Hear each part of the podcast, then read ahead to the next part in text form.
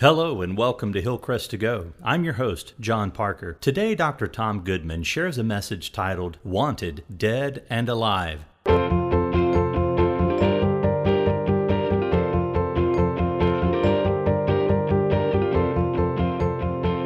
First, our scripture reading, followed by an important message from Dr. Tom Goodman. Today's scripture reading comes from Colossians 2 9 through 15. For in Christ all the fullness of the deity lives in bodily form, and in Christ you have been brought to fullness. He is the head over every power and authority. In him you were also circumcised with a circumcision not performed by human hands your whole self, ruled by the flesh, was put off when you were circumcised by Christ, having been buried with him in baptism, in which you were also raised with him through your faith in the working of God, who raised him from the dead. When you were dead in your sins and in the uncircumcision of your flesh, God made you alive with Christ. He forgave us all our sins, having canceled the charge of our legal indebtedness, which stood against us and condemned us. He has taken it away, nailing it to the cross. And having disarmed the powers and authorities, he made a public spectacle of them, triumphing over them by the cross. God bless the reading of his word. So, what if I told you that there was something that would help you overcome? The shame of the past, and the pull of temptations in the present, and the fear of the, of the fear of death in the future. And what if I told you there was one thing that could accomplish all of that? Some of you would say, that sounds too good to be true. And then what if I told you that that one thing was baptism? Your doubt would deepen. Because for some of us, baptism, that's just a church ritual, isn't it? I mean, that's something that maybe your parents put you through when you were an infant if you go to a church that christens. Or maybe that's uh, just something that you feel that people do when all their friends are doing at a church camp. Or maybe it's just a routine that you go through so you can join a certain church. How can it do all of these things that I just listed off? According to this passage, getting baptized and then continually reflecting over the implications of that baptism really can have a powerful impact on your life. It can help you overcome the shame of your past. It can help you deal with temptation in the present. It can help you deal confidently with your fear of death in the future. We find this truth in two of the seven verses that Amy just read to us. For those of you who are new to Hillcrest, a couple of months ago we started a Sunday morning study through Paul's letter to the Colossians. But last week we, we parked in this passage, Colossians chapter 2, verses 9 through 15. And I said that we're, we're just going to camp out in these verses for a few weeks. And last week I asked you to take these verses and every day make these seven, seven verses just something to reflect on. So Monday, you get up in Colossians chapter 2, verses 9 through 15, read it. And then on Tuesday, Colossians chapter 2, verses 9 through 15. And then on Wednesday, read Colossians chapter 2, verses 9 through 15, and on and on for a few weeks. And then come in here and we're just going to hover over these verses and, and, and drill down into them as much as we can over the next few weeks. Now, the reason I want us to do this is that in a compacted form, in just a thumbnail, in these seven verses, we find an outline of everything else the New Testament says about what it means to be in Christ. I don't know if you've ever noticed this when you're reading through the New Testament, but that is a very common phrase. And it's interesting because we never speak of being in anyone else. We we consider John Wesley or Charles Spurgeon important people in the past, but we never say that we're in John Wesley or we're in Charles Spurgeon. But we do speak about our life as a Christian as being in Christ Jesus. In fact, 164 times that little phrase, in Christ, or variations of that phrase, show up in the New Testament. Uh, A.T. Pierson, um, in, in 1898, he, he wrote a little book which was just about being in Christ. It was an exposition of every place in those 164 places in the New Testament where that phrase shows up. And he says these two words unlock and interpret every separate book in the New Testament.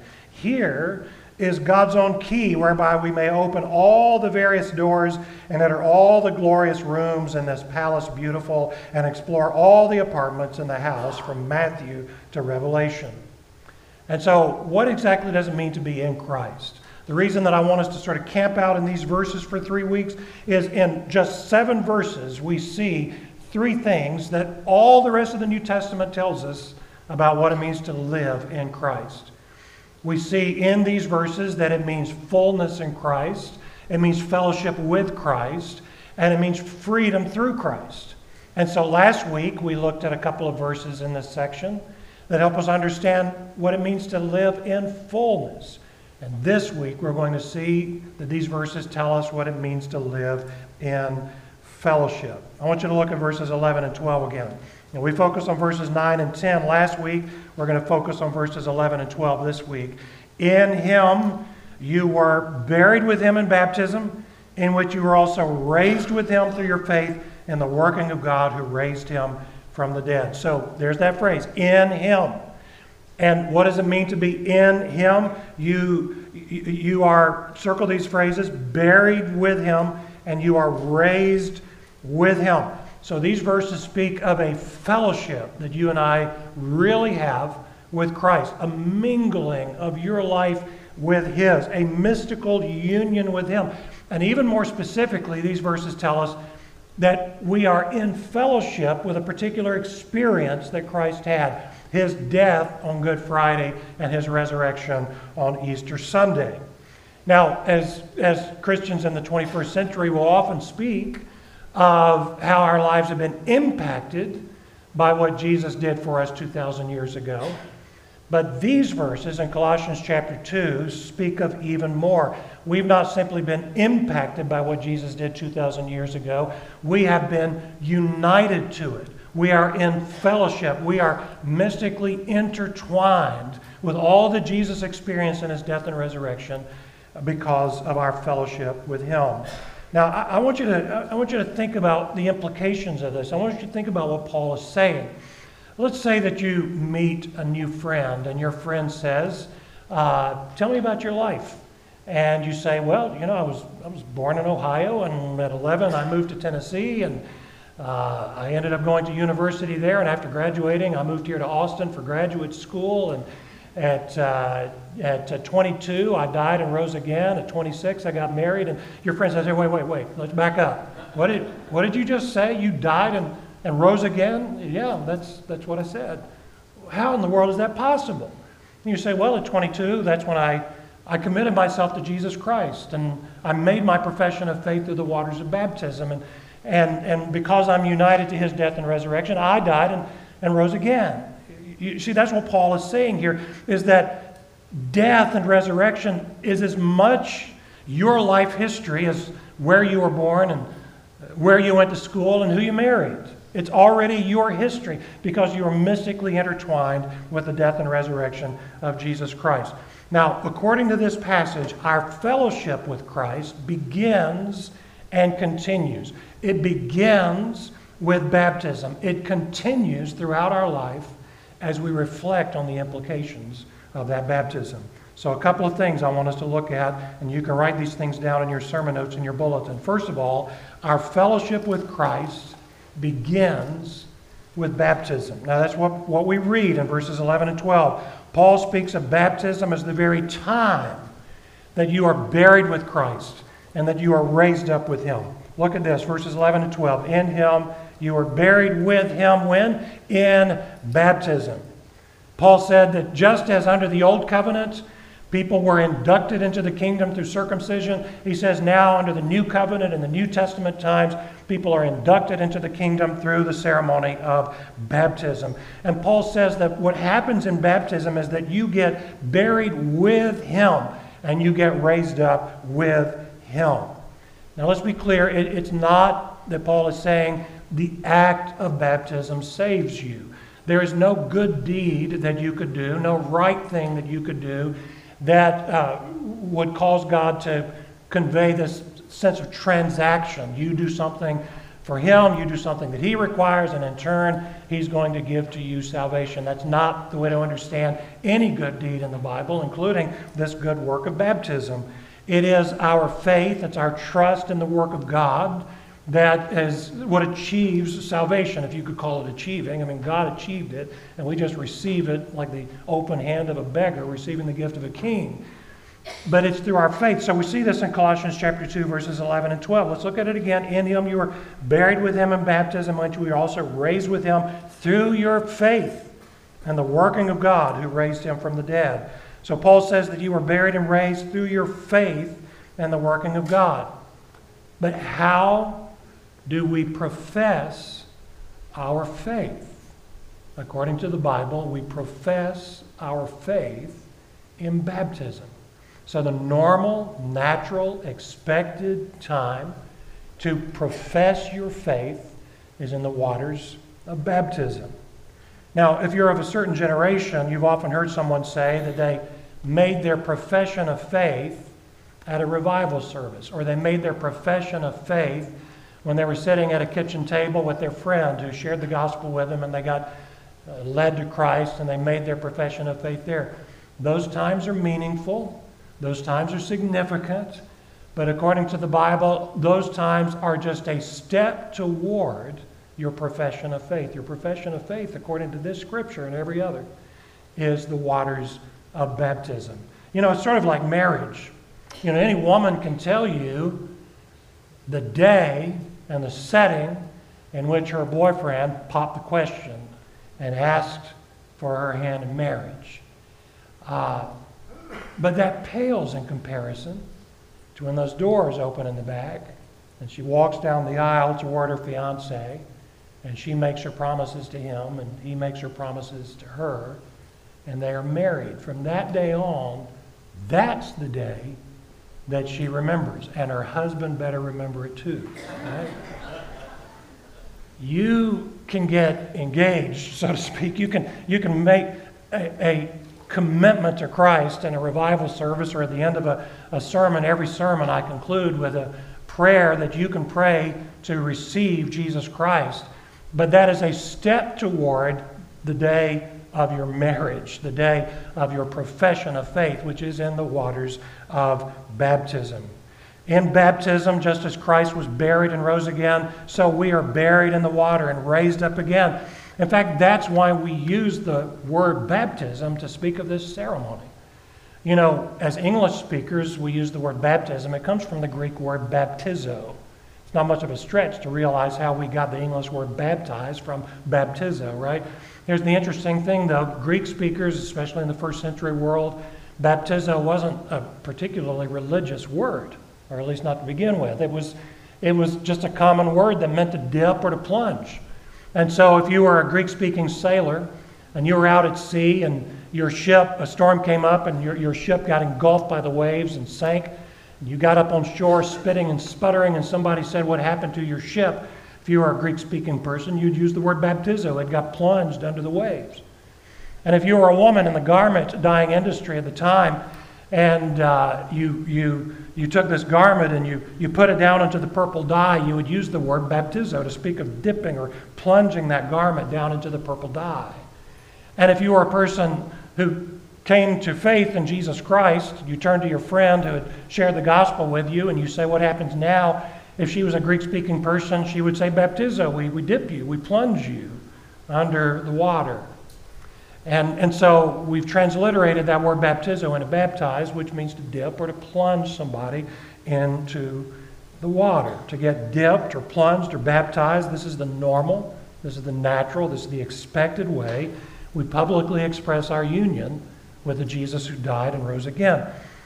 But baptism isn't just something you go through as a rite of passage and then move on to other things. The whole point of this passage, verses 11 and 12, is to remember that we are in constant fellowship, we're in constant union with the Jesus who died and rose again. So I want you to write this second point down. Our fellowship with Christ continues as we reflect on our baptism. I said that there are two things we can learn from these verses today, verses 11 and 12. The first thing we learn is our fellowship with Christ begins with our baptism. The second is that our fellowship with Christ continues throughout our lives, as throughout our lives we continue to reflect on, meditate over, mull over all, and pull out all the implications of what that baptism really means. You know, this is one reason we believe at our church that a person should be old enough when they're baptized so that they can always, throughout their life, look back and remember the moment of their baptism. We're not saying that we're the one true church. We're not saying that if you were raised in a church that christened you as an infant, that, you know, you know, we have it right and they have it wrong and they're not real Christians. We're not saying that. But every baptism in the New Testament was a baptism of somebody old enough to be able to look back and remember when he got baptized. There's a reason for that. Baptism is a discipleship tool. You know, just as I, I look on this wedding ring and I can, I can remember when I got it. I can remember the vows that I made to Diane. I can remember the ceremony in which this ring was given to me. In the same way, I need to be able to look back according to this passage of Scripture and every other reference to baptism in the New Testament. Paul says it's a discipleship tool. It's something you look back on so you can remember what has happened to you in your union with Jesus Christ. And Christians develop in maturity then as we reflect on that baptism that we can remember. And as we align ourselves with the implications of Jesus' death and resurrection. I really like uh, what Mark Fugit wrote in an article for Christianity Today magazine this month. Dr. Fugit is a uh, Baptist pastor, he's a college professor, and this particular article that he was assigned to write was about baptism. And uh, he wrote that the Christian life is one of ongoing submersion. That was his phrase. Here, here's what he said As a symbol of new birth into eternal life with Christ, I believe the significance of baptism should play a more prominent role in our devotional lives. A life of ongoing submersion means that I wake up every morning with a realization and appreciation that without Christ, I would be living in darkness. As I sit up in my bed, I rise to new life with Him again. Each moment is a blessing with a purpose. I like that phrase, a life of ongoing submersion. And you notice what he's saying here is the same thing that I think that Paul is trying to say in this passage and others about baptism is this should be a devotional tool for you. This should be something that you don't just do and move on to other things. You should constantly reflect back over that, and pull out the implications of that. He calls it a life of ongoing submersion. Is that the way you see your Christian life? every decision, every temptation, every discouragement, every victory, we all experience every bit of that under the meditation of and the reflection over our union, our fellowship with Christ through the waters of baptism. You know, this is what the old Puritans meant when they talked about improving your baptism.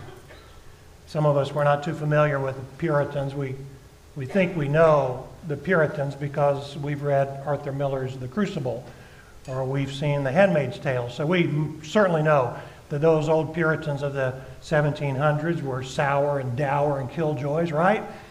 And then you actually read what these guys wrote, and there is vitality there, and there's life there. Yeah, several hundred year old words, so sometimes hard to understand what they mean, but the Puritans would talk about improving your baptism. And our first thought when we do run across an old phrase like that from the 1700s is what does that even mean? How do you improve something that's already taken place? And often your past, we can't get in a time machine and go off and do a better job of it in the past. How do you improve your baptism? But what they meant was as you reflect over your baptism, as you think about the implications of your baptism, if you remember, your baptism was the place where you were united to a Jesus who died and rose for you. You improve your baptism. And that can make all the difference in the world. The more you do this, the more you improve your baptism, as I promised from the start of this lesson, it will make all the difference in how you handle your past, your present, and your future. How you handle your past shame. Think about this. Every one of us have things we regret we wish we had not done. These the Bible calls sin. And it not only separates us from other people, our relationships break down, it separates us from God, the Bible tells us. The soul that sins, it shall die. That's a Bible verse. But here's the truth because you have united to a Jesus who has already died, you have already paid the penalty. You're the penalty that you deserve for your sin has already been covered by the work of Christ, and you, you are united to that death of Jesus. And so you see, as you improve your baptism, as you think about the implications of your baptism, you remember that everything you deserve for your sins and your failures has already been paid. It's part of your life history because your life history is mingled with the life history of Jesus. And think about your present. We continue to be attracted to certain temptations, to certain sins of lust or bitterness or unforgiveness, anger, and so on. But as we improve our baptism, as we reflect over it, as we think about it, we remember that we died to an old way of life. So why are we still living in it? That old way of life was buried properly because we are united to a Jesus who was put in the tomb. And so you see, as you reflect over your real mystical fellowship with Jesus who died, that old way of life goes. It's gone. It has no power or pull over your life anymore, or shouldn't. And then think about your future. One day, every one of us will die. No one gets out of here alive. And if you're not thinking about it yet, eventually you'll start thinking about it more and more. Does it fill you with a certain anxiety or concern facing your coming death? Remember this. You, in your baptism, were united to a Christ who not only died but rose again. He is alive today. So, guess what? Because your history is mingled together with his history already, you're experiencing life. You're experiencing approval. You're experiencing acceptance before the throne of God even now, even before you experience in its fullness, because your history and Christ's history have been mingled together. So to say that believers are in Christ means that our lives are so intertwined with his life that his death and resurrection in some mystical way is already part of our history. And so, what do we need to do? According to this passage, we need to get baptized, and then we need to continually reflect on the implications of that baptism and that'll help us deal with our past sins, our present temptations, and our future fear of death. You know, one of my earliest memories as a small boy was going with my family to the YMCA swimming pool. I've shared this with you before. I must have been only about five years old when it happened, but I still remember it uh, to this day.